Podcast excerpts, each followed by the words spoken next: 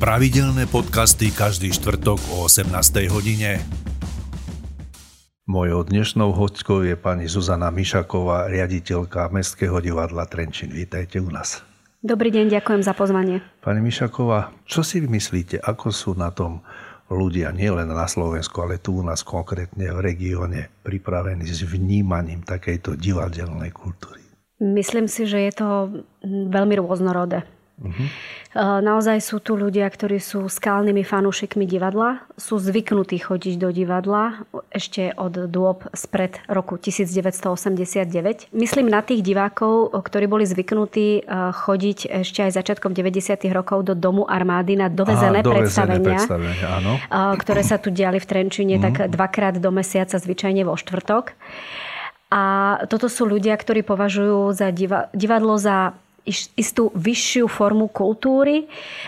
Keď na ňu idú, tak sa slušne oblečú, spravia si z toho taký rituál až e, pekného večera, kultúrno-spoločenského. A toto sú ľudia, ktorí to divadlo stále potrebujú. Potom je tu veľká skupina ľudí, najmä v tom veku od 25 do 40 rokov, ktorí nám tak akoby vypadli z mhm. tohoto divadelného systému, pretože vyrastali práve v tom období tých 90.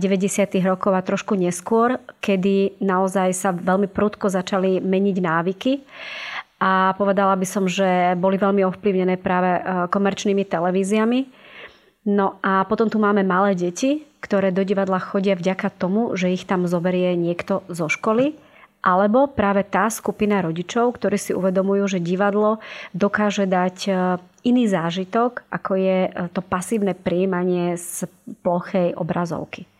Takže e, je to veľmi rôznorodé mm-hmm. a takisto je rôznorodá potreba toho príjmania divadelných predstavení, pretože sú ľudia, ktorí chodia naozaj pravidelne aspoň raz mesačne do divadla. A potom sú tu ľudia napríklad v okolitých dedinkách, kam chodíme hrávať a oni si už tak nejako zvykli, že dvakrát, trikrát do roka tam prídeme a oni naozaj na to predstavenie prídu, ale už nie sú ochotní za tým divadlom niekam vycestovať. Mm-hmm, že musí prísť k ním doslova Áno, do písmena domov. Presne tak. A toto je celkom možno zaujímavé, taká štatistika, že na Slovensku musí za divadlom dochádzať viac ako 55 obyvateľov. Takúto štatistiku som uh-huh. nedávno videla.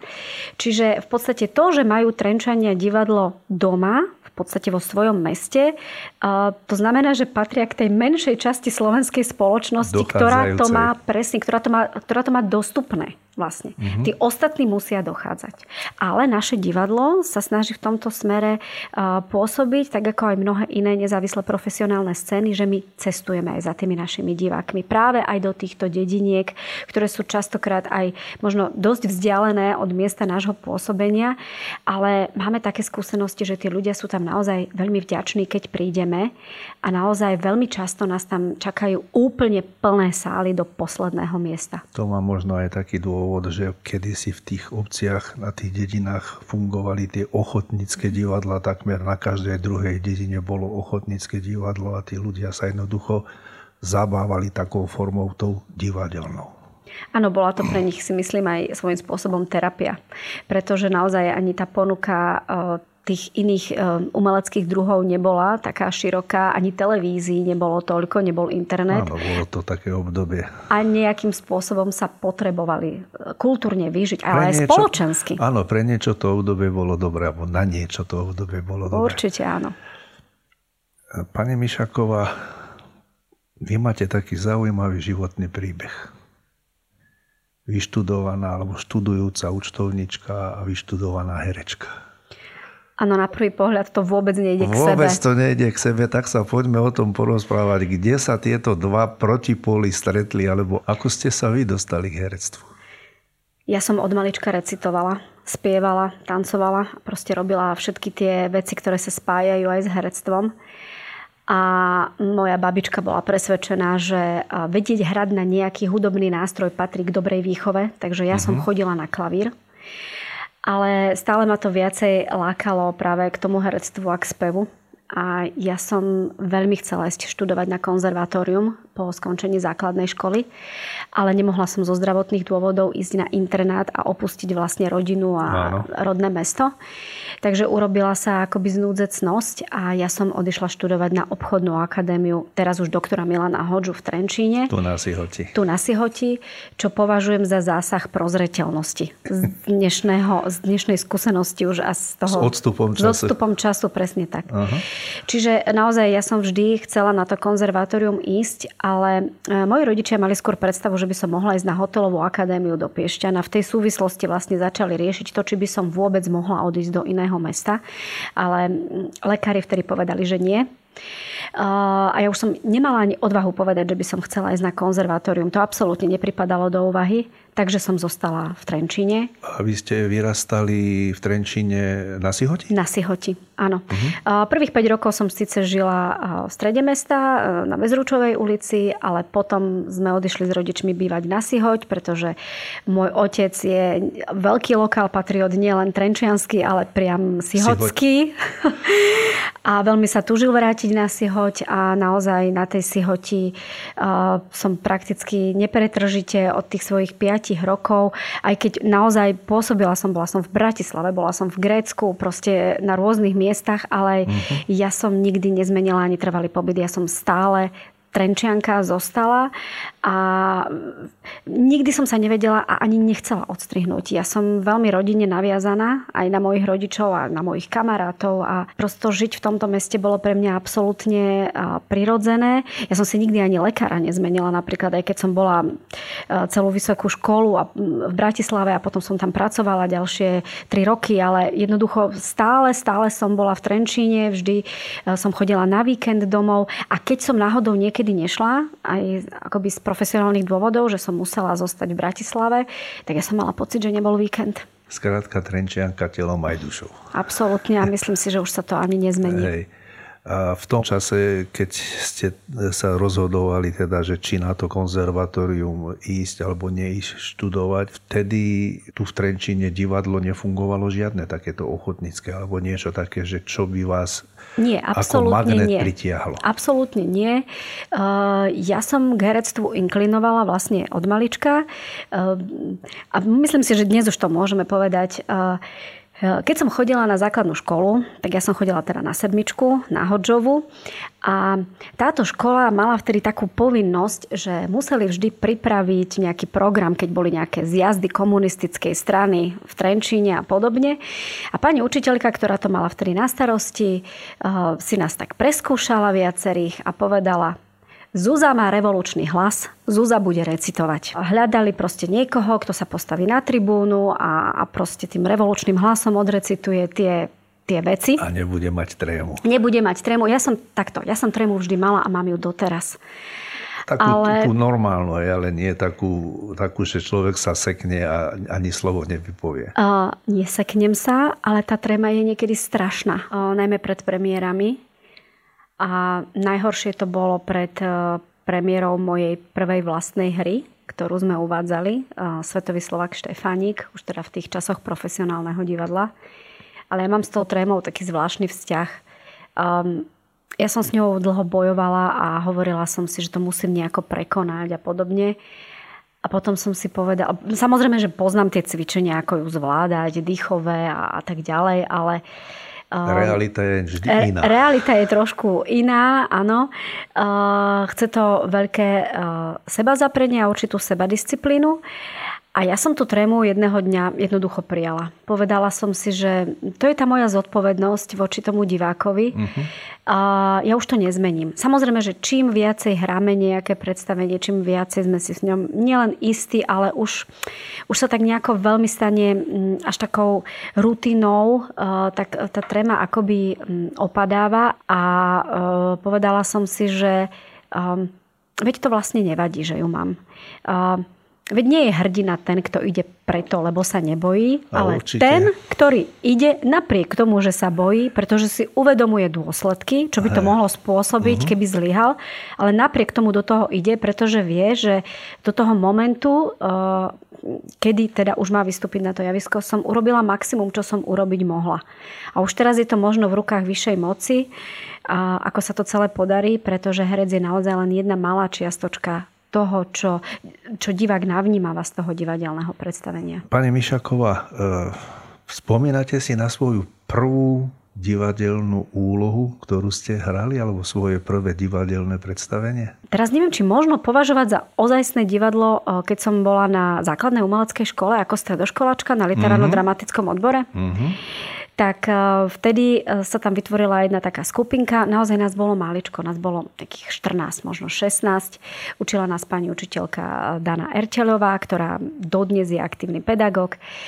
A ona teda učila literárno-dramatický odbor a my sme sa tam stretli teda naozaj uh, deti všetkých generácií. Najmladšie mali 5 rokov a ja som bola, myslím, najstaršia. Uh, ja som mala uh, takmer 16. Mm-hmm.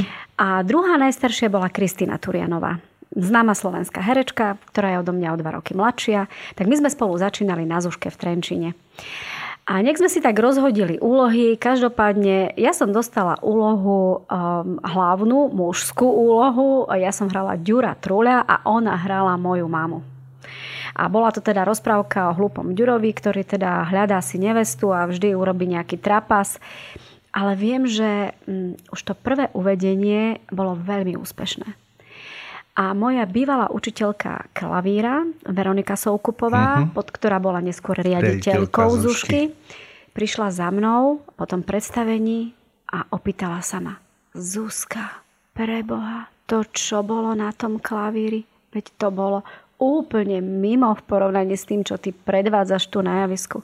Ty si mala vždy chodiť na literárno-dramatický odbor. A ja som teda vedela, že má pravdu. Uh-huh ale jednoducho, keď ja som začínala, tak literárno-dramatický odbor ani nebol v Trenčine.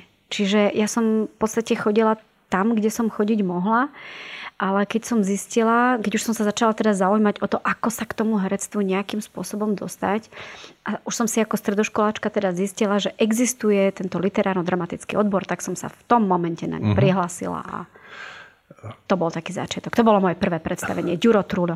A urobila som si taký Janošikovský imič, pretože som mala dlhé vlasy, tak som si dala zapriesť copiky, copiky. a bola som vlastne taký Juro Janošik. Áno. Keď sa pozrieme na divadlo ako také, ja si pamätám ešte z mojich tiež mladých čias, moji rodičia hrávali ochotnícke divadlo a som chodieval s nimi občas na nejaké skúšky. Divadlo malo takú špecifickú vôňu Viete čo, neviem, či to vnímam úplne cez eh, vôňu, eh, lebo my dosť striedame tie priestory, v ktorých hráme. A každý ten priestor má svoju vôňu. A my máme naozaj momentálne tú smolu, že sme bezdomovci a že teda naozaj kočujeme z jedného priestoru do druhého a nedá sa nám takéto svoje, takú tú svoju akoby atmosféru, vôňu a celé to prostredie si niekde tak vytvoriť. uzurpovať pre seba, uh-huh. vytvoriť si ho. Ale, ale myslím si, že viem, o čom hovoríte. Ale jak ste o tom začali rozprávať, tak som si uvedomila zásadnú vec, že um, my keď sme začínali, naozaj ničovatého nič sme nemali. A čo sme si nepriniesli vlastné, tak to jednoducho v tom divadle nebolo. A ja som si častokrát myslela, že priniesiem to, požičia sa to, potom sa to vráti domov a tak ďalej, ale nie. Čo sa do divadla donesie, to v divadle zostane a to sa tam aj zničí. Všetko sa tam zničí. Ja už každému, kto niečo chce darovať do divadla, poviem, super, sme radi, ďakujeme, ale nerátajte s tým, že vám to vrátime v dobrom stave.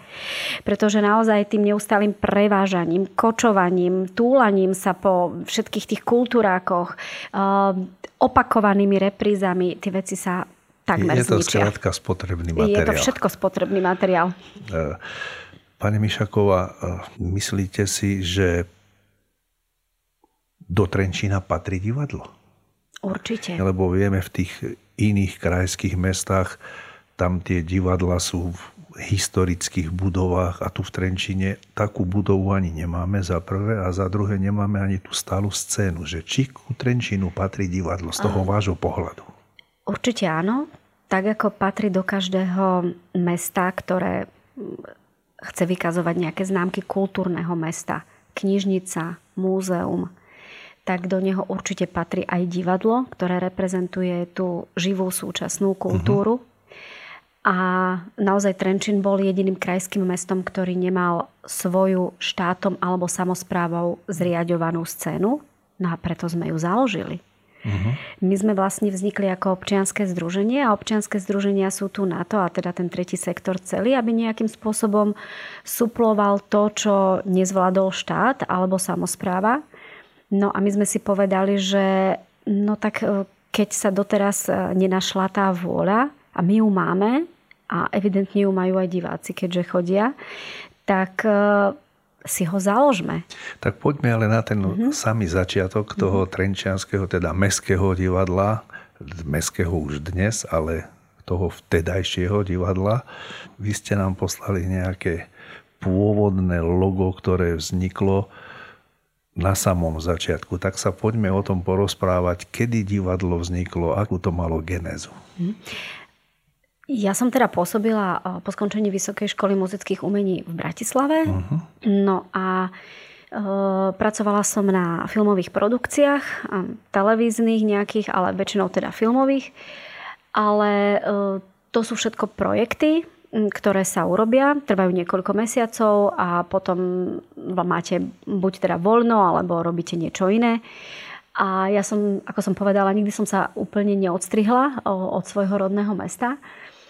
A e, raz sme sa tak na jednej filmovačke rozprávali s Dušanom Cinkotom o tom, že, že Trenčín je vlastne jediné krajské mesto, ktoré nemá svoje divadlo. A on sa tak na mňa pozrel a hovorí mi, počúvaj, ale však ty si veľmi schopná osoba, prečo ho nezaložíš? Mm-hmm. A ja som si vtedy povedala, že Dušan, ty máš pravdu. Veď my to divadlo musíme založiť. Keď ho chceme mať, tak ho prosto založíme. A ja som sa ešte tak opýtala, Dušan, a ty si myslíš, že to je také jednoduché založiť divadlo? A on mi hovorí, a ja už som založil dve. A si, aha, no dobre, tak asi chcel to len tú odvahu a musím povedať, že v tej chvíli som mala naozaj už len tú odvahu. Uh-huh. Takže uh, ja som vtedy vlastne sa rozhodla, že, že Trenčín ako krajské mesto by malo mať svoje divadlo. A že to treba nejakým spôsobom nakopnúť. No a oslovila som mm, kolegu z To bolo v ktorom roku? To bolo v roku 2001. 2000, takže to je 20... No, už 21 rokov. 21 rokov. Áno. A bola som samozrejme vtedy uh, veľmi mladá, veľmi neskúsená, veľmi odvážna, tak som sa na to dala.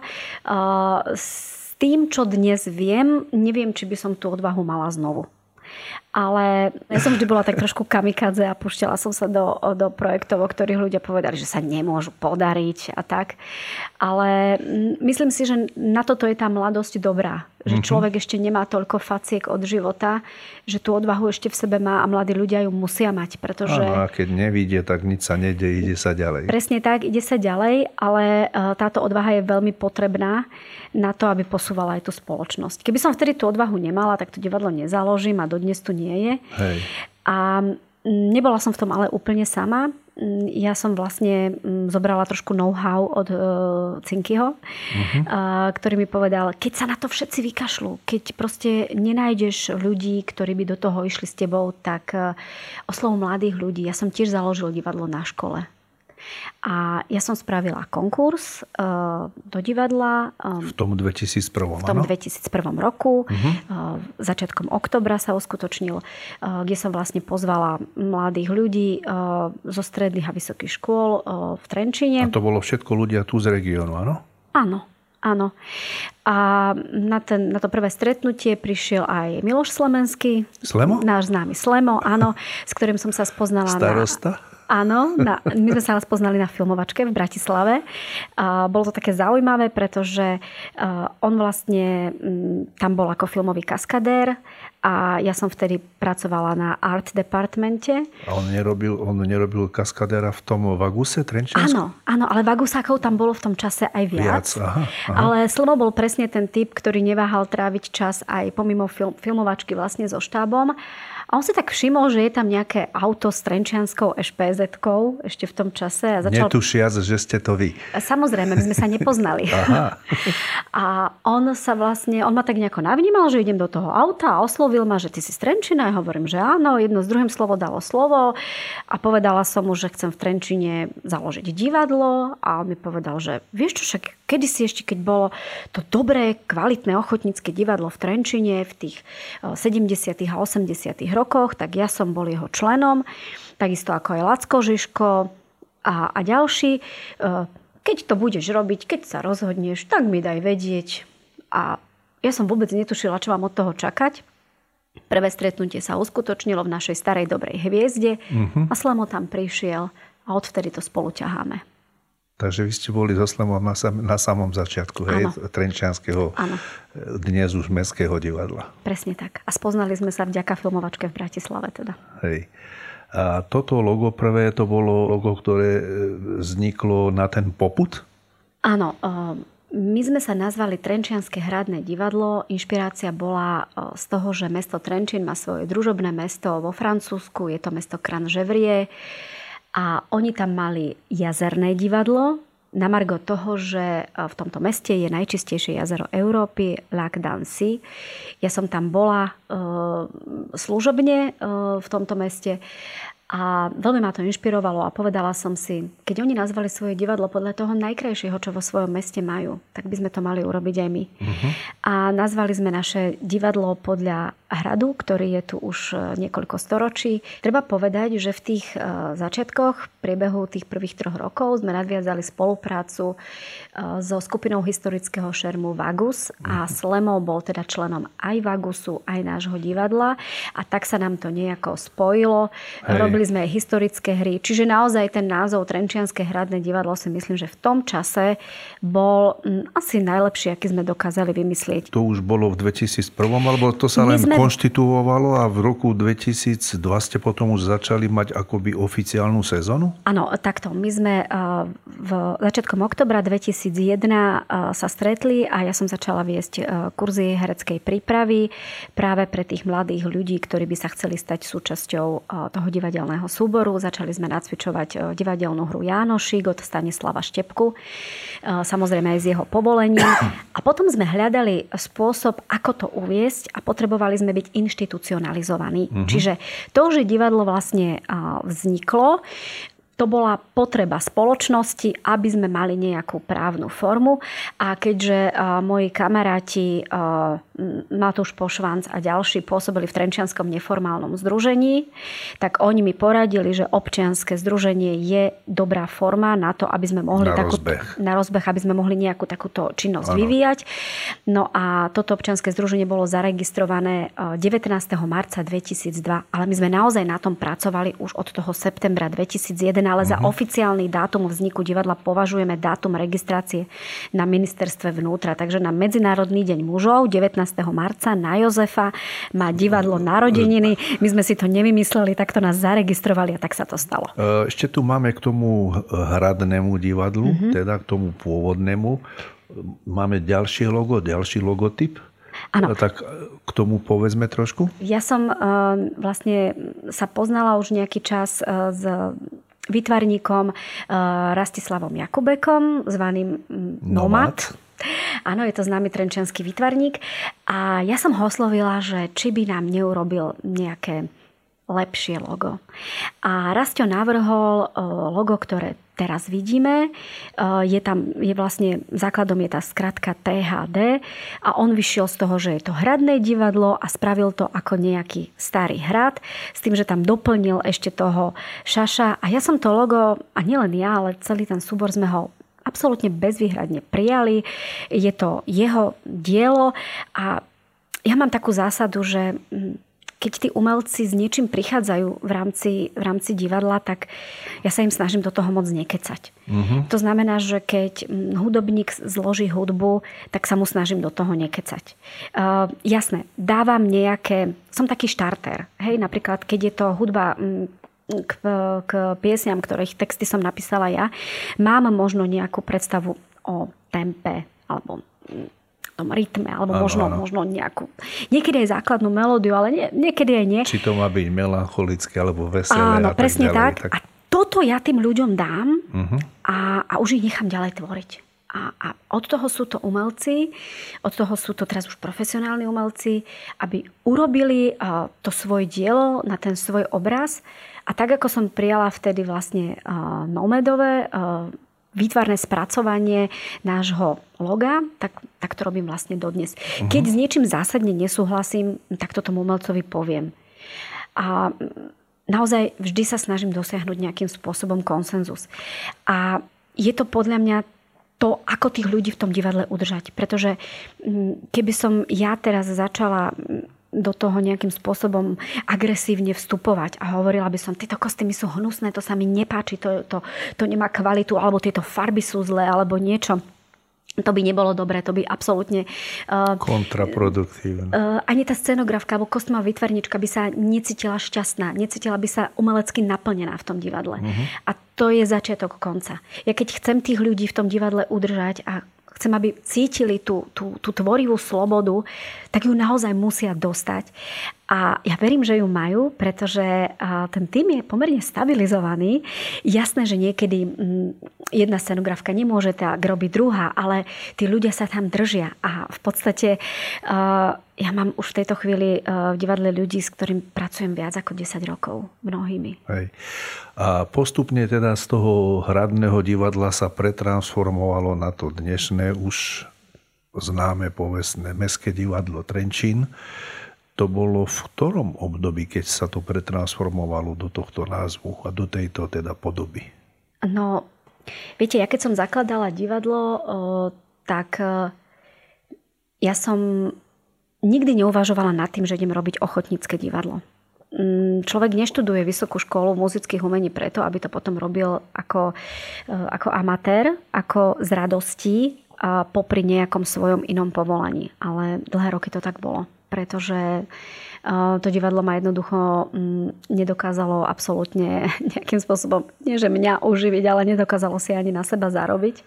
Ale veď ono to tak bolo a... aj v minulosti že to väčšinou všetci tí herci, takí známi tej generácie, ktoré poznáme, vychádzali z tých dedinských divadiel. Určite áno, ale dnes už sme mm, tak, eh, že už máme toľko absolventov umeleckých škôl, že dnes už veľmi... Už je pretlak? Už je taký pretlak, že už naozaj nie je, uh, nie je priestor na to, aby niekto, kto uh, nemá to akademické vzdelanie v tomto smere, aby to robil. Lebo už sa jednoducho nemôže dostať na úroveň uh, tých, ktorí sa tomu venujú od tých 14 uh, alebo 18 rokov. Uh-huh.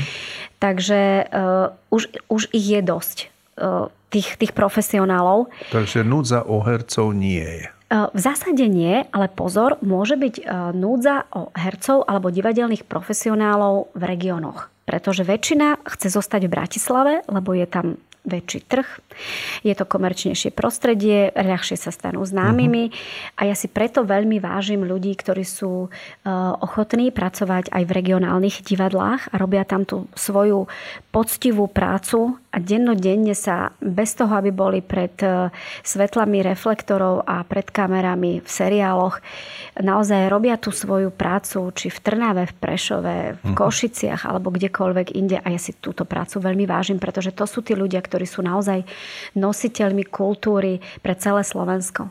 No, ale pýtali ale ste sa, áno. sa k tomu, že ako ste sa e, teda pretransformovali, alebo kedy ste začali byť oficiálnym mestským divadlom? No, uh, ja som bola už uh, okolo toho roku 2010 uh, naozaj veľmi vyčerpaná z toho, koľko mám práce a ako ťažko je udržať to divadlo pri živote. Ja keď som založila divadlo, ja som mala takú predstavu veľmi naivnú, dnes to vidím, že do troch rokov to bude poloprofesionálna scéna a do piatich rokov profesionálna scéna. To sa nestalo. Uh-huh. Nestalo sa to z viacerých príčin. Uh, ja som si naozaj naivne myslela, že keď založíme v Trenčine divadlo, tak nám výjdu viacerí v ústretí. Tak nám vyjde v ústretí, ja neviem. Inštitúcie. Inštitúcie, Mestské kultúrne stredisko, mesto Trenčín a tak ďalej. Ale to sa nestalo. To sa absolútne nestalo. Skôr naopak, vyslúžili sme si veľa kritiky aj od ľudí, ktorí v tom čase naozaj mohli pomôcť, ale mm, neurobili to. Nechali nás vymachrať sa v tom bahne a, a stávať naozaj na, na piesku a, a podobne. Ale okolo toho roku 2010 ja už som bola naozaj uh, veľmi psychicky aj fyzicky vyčerpaná uh-huh. z celej tej situácie. A postupne som dospela k rozhodnutiu, že sa to musí zmeniť. Že, že jednoducho už sa musí niečo stať, aby sa to prehúplo do iného, moderne povedané levelu alebo na iný stupeň úrovne. A čo sa stalo? A stalo sa a naozaj zásah vyššej moci takto, bolo to aj rozhodnutie z mojej strany. Ja som si povedala, že už nebudem ďalej spolupracovať um, s niektorými ľuďmi, ktorí mm, tomu vývoju nepomáhajú. A ja som si teda tiež dorobila školu. Mhm. Urobila som si, dorobila som si konzervatórium, môj detský sen, takže vyštudovala som herectvo. A vyštudovala som ho teda v Topolčanoch a keď už som teda aj bola doštudovaná a mala som pred ďalšou premiérou, tak som si povedala, že mm, navštívim pána riaditeľa eh, Topolčianského konzervatória, pána pán Galisa, áno, a že ho na tú premiéru pozvem. Aby uh-huh. videl, že sú ľudia, ktorí vyštudovali jeho konzervatórium, ktorí to naozaj robia, venujú sa tomu, napredujú nejakým spôsobom v tomto. Pán Galis bol v tom čase už eh, pomerne chorý uh-huh.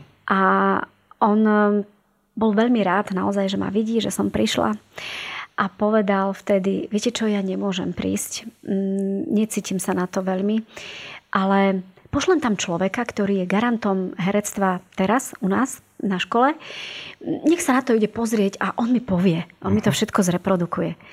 Zavolajte Richtarecha. No a to bol uh, môj budúci kolega Štefan Richtárech, herec, ktorý v tom čase učil na Topolčianskom konzervatóriu a tam sme sa vlastne spoznali. On na tú premiéru naozaj prišiel a naozaj sme sa veľa o tom rozprávali a naozaj prejavil záujem o spoluprácu s divadlom na úrovni hereckej, uh-huh. režisérskej, koprodukčnej a tak ďalej. Števo Richtárech bol naozaj veľkým impulzom uh, k tomu, aby sa uh, divadlo nejakým spôsobom zase dostalo na vyššiu úroveň. Um, bolo tam to rozhodnutie zmeniť názov a ja som tým ľuďom hovorila, chceme byť divadlom predovšetkým pre Trenčanov, pre mestského diváka. Chceme byť e, divadlom pre to najbližšie okolie. Uh-huh. Pôsobíme v tomto meste vlastne od začiatku a orientujeme sa vlastne na všetky e, vekové, sociálne, ekonomické skupiny obyvateľov. Berieme to tak verejnoprávne. My sme sa nikdy neorientovali len na deti, alebo len povedzme na komerčný muzikál, alebo len na nejaké artové produkcie. My naozaj chceme podchytiť všetky skupiny obyvateľov, aby mali to divadlo prístupné. To znamená, robíme veci pre maličké deti, robíme pre náročnejšieho diváka, ale robíme aj pre divákov, ktorí sú povedzme menej nároční. A v tom 2010 ste teda prijali a... to rozhodnutie toho názvu Mestského divadla. Áno, ono to trošičku ešte trvalo a potom niekedy v tom roku 2013, keď sme už si povedali, že tak a teraz si musíme niečo spraviť, pretože nás naozaj už veľmi spájali aj so skupinou historického šermu Vagus, ktorí majú inú dramaturgiu, uh-huh. iné mhm. zameranie a my sme cítili, že už sa potrebujeme odlišiť. Oni majú svoju parketu a my máme svoju. Hej. Tak e, vtedy vlastne bola to Lucia Souhradová, naša herečka, ktorá vyslovila ten názov Mestské divadlo Trenčín. A ja som sa na ňu pozrela ako na zjavenie a hovorím si, ako mohla povedať to, čo si myslím. To je úžasné, to je skvelé. Hovorím si, áno, toto, toto, toto som chcela aj ja a všetci boli úplne uzrozumení s tým názvom a požiadali sme teda o dodatok k našim stanovám. A v novembri 2013 nám bol schválený teda nový názov a odvtedy sme Mestské divadlo Trenčín a odvtedy veľmi tvrdo uh, sme pracovali teda uh, na tom, aby sme sa odlišili od tej ochotníckej scény Hej. a aby sme teda boli už profesionálnym divadlom. No a tuto by sme pokračovali v tom rozhovore, aby sme to trošku posunuli mm-hmm. ďalej. Ako ste spomenuli, tou snahou bolo oddeliť sa od tej ochotníckej scény k tomu profesionálnemu e, divadlu, ale vy ste sa stali aj v tom názve nezávislá profesionálna scéna. Ako to máme my, diváci, vnímať nezávislá profesionálna scéna? Skúsme mm-hmm. si toto vysvetliť. No ešte do toho roku 1989, keď bolo všetko nariadené, e, sa divadla v podstate rozdielovali na dve skupiny. Na zriadované divadla, teda profesionálne divadla a divadla ochotnícke. Uh-huh. A tie ochotnícke divadla mohli pôsobiť pri rôznych osvetových strediskách alebo mestských kultúrnych strediskách a tak ďalej.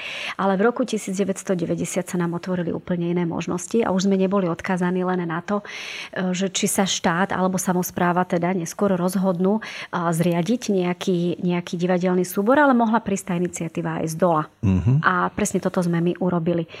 Uh, no a teraz vlastne už divadla rozdeľujeme uh, na ochotnícke a profesionálne, ale tie profesionálne sa ešte rozdeľujú na tie zriadované, to znamená tie, ktoré uh, zriaduje a financuje štát alebo samozpráva. A potom je tu veľmi veľa divadiel, je ich na Slovensku viac ako 100 ktoré sú nezávislými profesionálnymi scénami a sú teda zriadované nejakým iným nezávislým zriadovateľom. Subjektom. V, áno, v našom prípade teda občianským združením, uh-huh. Mestské divadlo Trenčín, OZ. A e, je to, je to veľmi pestrá scéna. Ale o to náročnejšia na financovanie. Alebo je, to, na... je to šialené je to stále šialené. Lebo ten zdroj podporný, hej, ten musíte hľadať. Áno, e, my sme samozrejme závislí od e, dotácií, grantov, ktoré nám dá aj samozpráva a za to sme veľmi vďační, keď takúto podporu uh-huh. dostaneme. Ale potom sú tu aj štátne zdroje, o ktoré sa môžeme uchádzať. Z ministerstva kultúry. Z no? ministerstva kultúry, alebo najmä cez Fond na podporu umenia. Uh-huh. No a potom samozrejme musíme si na seba zarobiť. A tu sa naozaj pohybujeme v úplne iných číslach, ako sa pohybujú zriadované divadlá, ktoré majú oveľa um, nižšie percento toho, čo si akoby zarobia na tú svoju činnosť. A to percento je veľmi rôzne, pohybuje sa od 8 do 40% a to už sa rozprávame o veľmi úspešnom v predaji uh-huh. divadle. A naše divadlo teda si zarobí až 80 e, toho, čo naozaj potrebuje, potrebuje pre svoju činnosť, tak to máme naozaj z toho uh-huh. predaja tých vstupeniek. Nemáme inú možnosť. My si musíme na ano, seba chápam. zarobiť. E, skúsme si tak predstaviť našim poslucháčom aj divákom, e, akú má tú štruktúru, koľko tam je, ja neviem, hercov, koľko tam je dramaturgov, scenáristov a tak ďalej a tak ďalej, aby sme mali nejakú predstavu, že aký je to kolos ľudí. Je to pomerne veľký kolos ľudí, naozaj. Uh, také uh, pevné jadro tých, ktorí sa musia o to divadlo starať. Uh, a sú prakticky prítomní pri uh, každom predstavení, uh, tak to je zhruba 10 ľudí. Ale potom tu máme samozrejme umelecký súbor, ktorý, e, v ktorom teda vo viacerých inscenáciách sa striedajú viacerí herci. Máme tu stabilných hercov, ktorí sú uh-huh. takmer v každej inscenácii, ale potom máme hostujúcich hercov, ktorí sú naozaj výnimočne, ako napríklad Juraj Hrčka, hej, ktorý hrá len Štefánika. Potrebovali sme herca takéhoto typu, aby sme vôbec boli uveriteľní z pohľadu diváka, tak sme oslovili Juraja Hrčku, že či by nám Milan Rastislava Štefánika nezahral a on prijal našťastie toto účinkovanie. Uh-huh. Ale potom sú tu stabilní herci, um, ako je v prvom rade Štefan Richtárech, uh, Diana Minarovičová, uh, Simon Kopunec. Toto sú ľudia, ktorí sú v tom divadle už dlhé roky. A ktorí tvoria to akoby jadro toho divadla. To umelecké. To umelecké uh, jadro, ale pozor, uh, herci, to je len to, čo je tak veľmi viditeľné pre divákov. Áno, My tu... to kšoví je úplne... Presne, to, to kšoví je minimálne toľko ľudí, koľko je na javisku, toľko máte vždy Pozadí. aj v zákulisí. Vlastne. No a absolútne uh, najdôležitejšou osobou pre mňa v divadle je uh, Michaela Galová, naša koordinátorka aj dramaturgička. Je to moja bývalá žiačka z horov okolností. Vidíte, mm-hmm. že všetko chce svoj vývoj, museli sme Áno. si vychovať akoby Ej. dorast.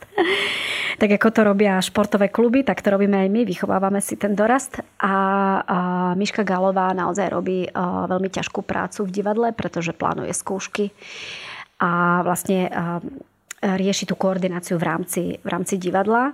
So všetkými tými členmi. So všetkými tými členmi, to znamená s hereckým súborom, s technikmi, v podstate s dramaturgičkou, scenaristkou a, a tak ďalej komunikujem ja už potom. Uh-huh. A takisto smerom von komunikujem ja. To znamená, že predstavenia dohadujem ja, ja riešim ekonomické a právne veci, ale vnútri v tom divadle to rieši Miška a už si dnes ani neviem predstaviť, že by som ju nemala.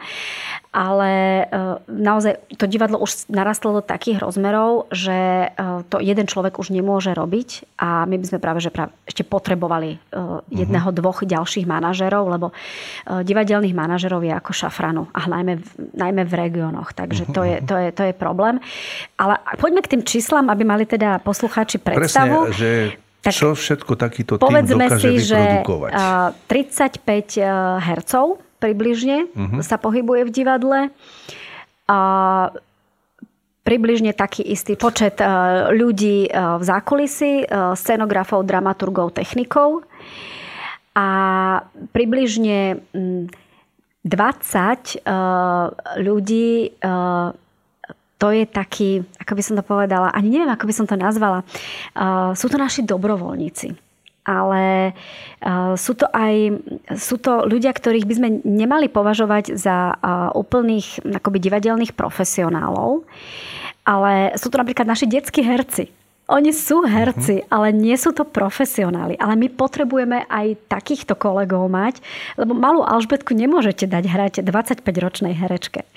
Takže a, máme aj detských hercov a tanečnú kompániu. A toto sú vlastne um, väčšinou teda uh, mladí ľudia, ktorí sú ešte akoby v tom, v tom divadelnom doraste, perspektívne majú záujem o štúdium na umeleckých školách. Už teraz sú žiakmi uh, súkromnej základnej umeleckej školy Trenčín. Uh-huh. Čiže majú nejakú prípravu. Uh, nemôžu to byť proste len deti, ktoré zoberieme z niekde z ihriska, ale áno. už musia byť nasiaknuté tým divadlom, áno, musia áno. vedieť, aké to má pravidlá, ako to funguje. A potom títo mladí ľudia potom pomáhajú aj keď e, sa robia jednotlivé podujatia. A oni majú za to určité výhody v rámci toho, keď chcú ísť na predstavenie, ale sú to ľudia, ktorí naozaj žijú s tým divadlom. Takže to, aj táto skupina je pre nás stále veľmi dôležitá. A majú ich aj iné divadla. Ja viem, že napríklad Prešovské divadlo má taký svoj fanklub, ktorý s nimi vraj dokonca je schopný cestovať na zájazdy. To znamená, že napríklad keď Prešovské divadlo ide hrať do Košic, tak oni sadnú do autobusu a oni idú s nimi. Hej. Za to obdobie 20-ročnej existencie koľko predstavení, koľko divákov mohlo vidieť. Máte nejakú štatistiku? Mám, ale e, teraz vám to nepoviem úplne presne, ale myslím, že máme za sebou nejakých 45 inscenácií. A tých divákov, no keby som si zobrala pero a papier, možno by som to aj približne zrátala, ale uh, Viete, v tých začiatkoch sme sa pohybovali okolo ten prvý, druhý, tretí rok, tak 2 až 4 tisíc divákov ročne. Mm-hmm. V tom roku pred pandémiou, v roku 2019, sme mali viac ako 21 500 divákov. Ročne? Ročne. Pandémia bola zvláštna, pretože my sme veľa vecí vysielali aj online a dokázali sme sa udržať približne v týchto číslach, ale e, ja to nepovažujem za za úplne akoby mm, štandardné. Že to, že to bolo divadlo. Áno, že hej? to bolo divadlo, pretože divadlo je o tom živom kontakte s tým divákom. Áno, jasne. Divadlo je od slova dívať sa a mnohí si myslia, že divadlo tvoria herci, ale Alebo nie, nie, nie. predstavenie, predstaviť si, hej? Alebo e, pre mňa divadlo tvorí ako e, javisko, tak aj hľadisko, pretože bez toho hľadiska, bez tých divákov nemá divadlo zmysel. No a ja som si z hodou okolností pred dvomi dňami začala robiť štatistiku za tento rok. Uh-huh. Tak e, myslím si, že nenaplníme 20 tisíc tento rok, ale bude nám k tomu chýbať možno 100, možno 200 divákov. Takže to je, považujem to za obrovský úspech, pretože uh, aj začiatkom tohoto roku ešte sme nemohli fungovať naplno. Uh, boli tam limity na počty divákov a sezóna začala prakticky až niekedy v máji. Lebo my sme ju nemohli naplánovať. Divadelné predstavenie nenaplánujete z týždňa na týždeň. Potrebujete niekoľko týždňov vopred. A keď ešte prvý týždeň januárový je lockdown, tak vy nedokážete naplánovať predstavenia na február, marec.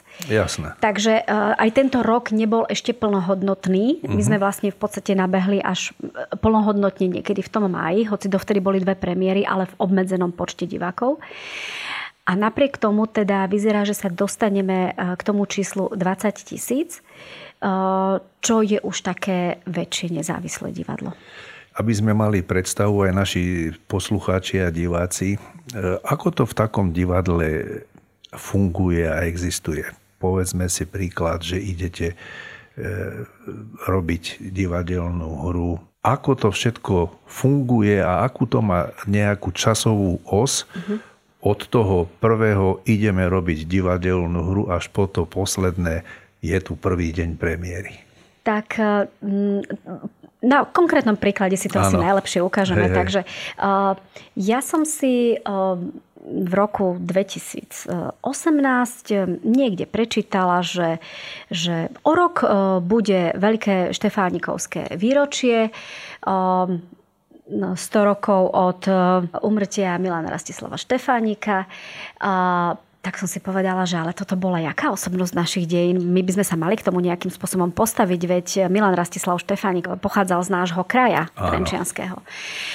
A vtedy vlastne vznikla tá myšlienka, poďme urobiť hru o Štefánikovi. No a to bol moment, kedy som nad tým začala rozmýšľať a začala som aj zháňať peniaze. Uh-huh. Lebo toto je veľmi dôležité. Neznie to veľmi sympaticky, ale bez peniazy neurobíte nič.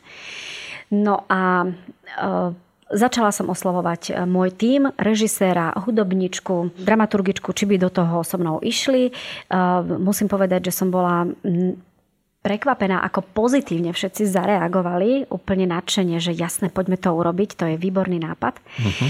No ale E, kým tá hra vznikla, tak ja som potrebovala 9 eh, mesiacov na to, aby som si naštudovala materiály, napozerala filmy, dokumentárne predovšetkým, načítala knihy. Vy ste to písali, áno? Ja som to písala, áno. A naozaj trvalo to 9 mesiacov. Hovorím, že Štefaník je taký môj syn, lebo keď 9 uh-huh. Mhm. mesiacov nosíte v tomto prípade v hlave niečo, tak sa to stane akoby vašim dieťaťom. No a už celý tým boli nachystaní, už, už hudobnička eh, vyberala hudbu, lebo naozaj sme chceli použiť hudbu, ktorá by znela ako v tých štefanikovských časoch. To znamená, že hudba, ktorú počúvajú diváci v sále, je hudba, ktorú mohol počúvať aj Štefánik. Boli sme v tomto Áno. veľmi dôslední historicky.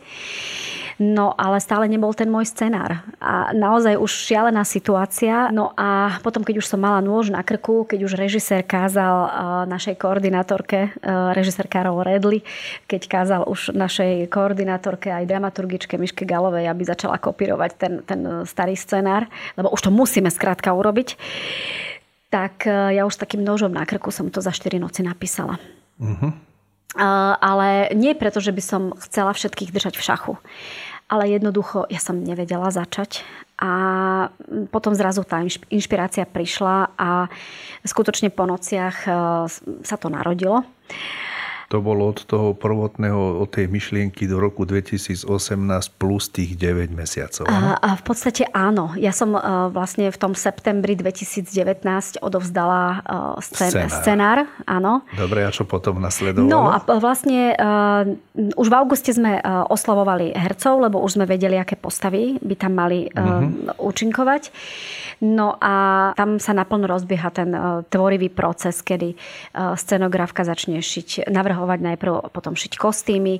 Samozrejme, že jedna osoba to nezvládne, čiže musí ich byť viacej tých kostýmových výtvarníčok No a e, takisto e, začnú sa obvolávať e, vlastne kolegovia, či herci alebo ďalší, e, tí, ktorí vyrábajú scénu, teda scénografka musela urobiť nejaký návrh. Bolo to veľmi zaujímavé, lebo sa inšpirovala mohylou na Bradle, čiže je to, je to prítomné na tom Áno, ale keď by sme to mali zhrnúť do takého časového Keby rámca, sme to mali zhrnúť, tie tak... kostymerky, koľko potrebovali na tie kostýmy času? Približne, no oni by najlepšie, keby mali na to rok, ale to my im nikdy nedáme, tak Takže keď majú pol roka, je to super a niekedy to tie dievčatá musia zvládnuť aj za tie tri mesiace, lebo niekedy vám skočia vlastne herci do procesu naozaj až na čítačkách a oni majú vtedy prvú možnosť ich zmerať. Ano. Napríklad. A scenografia? Uh, scenografia tiež teda už, už sa začala v tomto prípade uh, rodiť niekedy už uh, v lete, už na tých uh-huh. prvých sedeniach, uh, ktoré sme k tomu mali, tvorivých.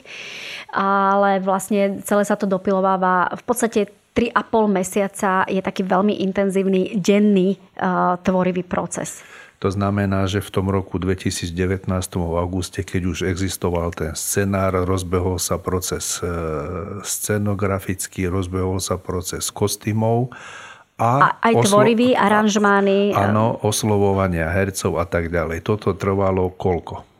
E, to oslovovanie tých hercov musí byť už potom veľmi rýchle aby naozaj mohli začať skúšať a my sme niekedy koncom septembra e, začali vlastne skúšať, no a 1. decembra, myslím, 2019 bola premiéra. A keď prebieha tá skúška, ako prebieha taká tá prvotná skúška, keď sa stretnete, už presne viete, kto bude akú úlohu hrať, hej, a ako prebieha ten proces tej predstavy toho režiséra, čo všetko on musí, akú má úlohu pri tom? No, ten casting, eh, vlastne obsadzovanie hercov, eh, je to taká spoločná práca mm, režisera a producenta, uh-huh. v tomto prípade aj autora, alebo ja som zároveň aj producent tých hier, tých inscenácií potom.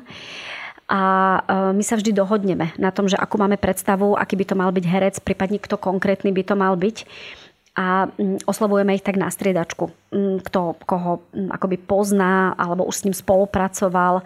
A že sa hodí, je vhodný typ. Áno, áno, ale v tomto robí veľkú prácu aj Štefan Richtárech napríklad, ktorý má veľa hereckých kolegov uh-huh. a potom sa teda dohodnú za, dohodne za akých podmienok ten herec do toho projektu môže teda ísť, e, lebo ten človek musí dať na bok nejaké iné svoje aktivity, ja neviem, dubbingy alebo točenie seriálov a tak ďalej. A oni ten kalendár si musí prispôsobiť. Musí, presne tak, na tie, minimálne tie tri mesiace toho uh-huh. skúšobného procesu. A samozrejme musí rátať aj s tým, že potom to predstavenie bude nejaký čas e, v divadle hrávať. E, my teda e, väčšinou držíme inscenáciu, keď teda ju plánujeme, tak aspoň na tie tri roky, aby bola v repertoári, ale tie úspešné inscenácie sa držia teda oveľa dlhšie.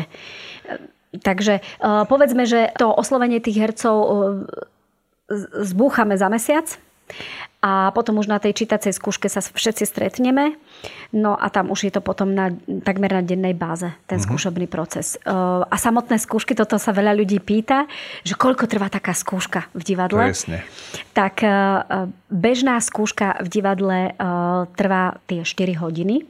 Ale pokiaľ máme už ten generálkový týždeň, alebo teda blížime sa k premiére, tak e, naozaj sú to záležitosti e, dvojfázové, že môže byť aj 2x4 hodiny, ale to nie je tá jediná práca, ktorú ten herec alebo ten iný e, tvorivý umelec musí urobiť na tom predstavení, pretože on sa musí doma učiť texty a tak ďalej. Čiže niekedy je to aj celodenná práca naozaj na tej postave. Poďme teraz tak zhrnúť zase v nejakom rýchlom slede e, fotky, čo ste nám poslali z vašich už absolvovaných predstavení. Takže nech sa páči toto je eh, veľmi vďačná fotografia, pretože napravo je Štefan Richtárech, čo by možno ani Áno. nikto nepovedal. On tam hrá eh, postavu eh, takého hamblivého autora, spisovateľa, ktorý teda chce vydať svoju knihu. Ja tam stvárňujem vydavateľku, takú feministickú. A aby mohla jeho kniha výsť, musí byť autorkou žena. Takže on na seba berie ženskú podobu a, hrá sa na staršiu skúsenú dámu, takže preto je namaskovaný v, tých, e, v tom ženskom oblečení. Uh-huh. No a herecký partner po mojej pravej ruke je e, Karol Čálik. E, tu máme ďalšiu fotografiu. To ano, nejaká... toto je ešte mrázik z tých ochotníckých čias. Ale toto bolo veľmi úspešné predstavenie, ktoré sme hrali 13 rokov.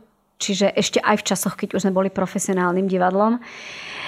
Bolo to naozaj veľmi vďačné predstavenie, veľmi obľúbené a vždy takto v zime sa niekto ozval, že ho chce vidieť a už sme ho chceli stiahnuť, ale stále on bol záujem. Ale mm, v jednu chvíľu sme museli skonštatovať, že to predstavenie už nezodpovedá tej latke kvality, ktorú sme si nadstavili a sme ho stiahli s tým, že ak ho budeme chcieť niekedy obnoviť, tak samozrejme, že ten mrazik už, už bude zase uh, trošičku upgradenutý. Áno, áno, áno.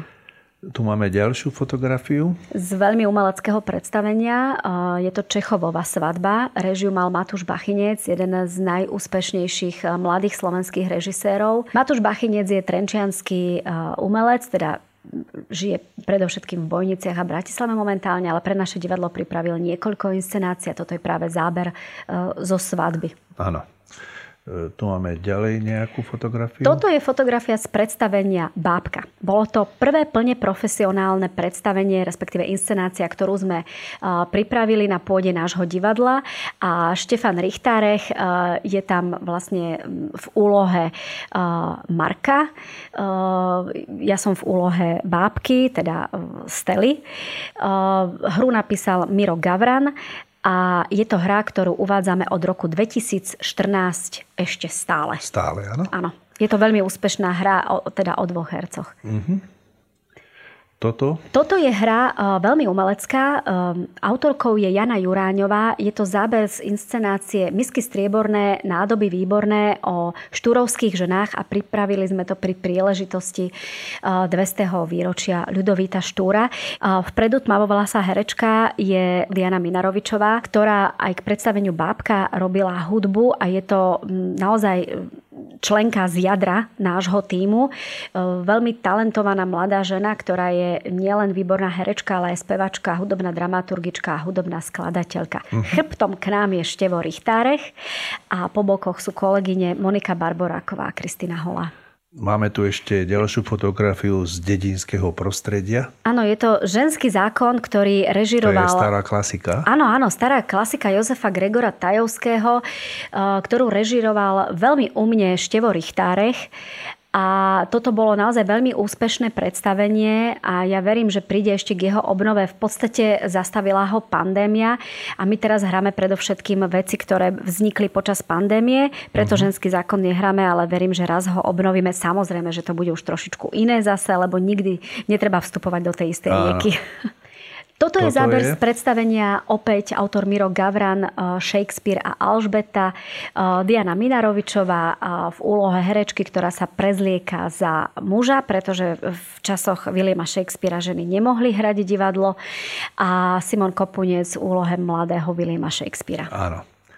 Toto je už zábery z muzikálu Perimbaba, eh, rodinný muzikál určený pre všetky vekové eh, skupiny. Eh, naozaj veľmi úspešné predstavenie, ktoré sme premiérovali v roku 2018 a pandémia ho trošku zastavila, ale opäť ho s veľkým úspechom. Hráme len deti nám vyrástli, tak sme museli už trošku vymeniť. Baltazar Banán, režia Matúš Bachinec, autorom je Martin Barčík, e, e, žilinský e, spisovateľ alebo aj dramatik. Veľmi úspešné predstavenie, veľmi vtipné. Uh-huh. Vlastne toto bolo prvé predstavenie, do ktorého robila kostýmy a vtedy aj scenografiu Eliška Ševčíková Stanková, naša kolegyňa. Myslím, že to celé vzniklo niekedy v roku 2012 a e, s Eliškou dodnes spolupracujeme.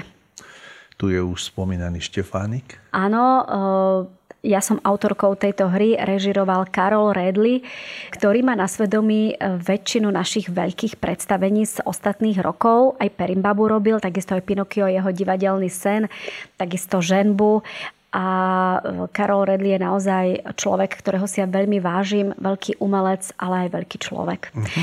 A Uniformu e, Štefánikovu zase vyrobila Eliška Ševčiková Stanková.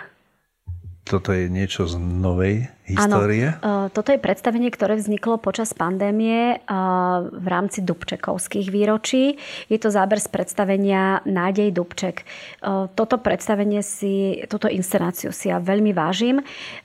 Popasovala sa s ňou naša kolegyňa Michaela Galová, ktorá ju režirovala a je to veľmi výpravné predstavenie, v ktorom uh, je viac ako 20 účinkujúcich a vystrieda sa tam viac ako 100 kostýmov a prejdeme prakticky celými e, dejinami teda 20. storočia, ktoré sú späté vlastne so životom Alexandra Dubčeka a prejdeme si od zrodu e, ideí komunizmu, niekedy ešte v tom 19. storočí alebo ešte aj skôr v nejakej prehistórii až po pád socialistického zriadenia v krajinách no. východného bloku. Tu máme fotografiu z hradu, kde je vidieť, že dokážete aj divadlo preniesť priamo za človekom tam, kde treba. Áno, toto je záber z muzikálu Studňa lásky a je to taký môj osobný hold tomuto mestu.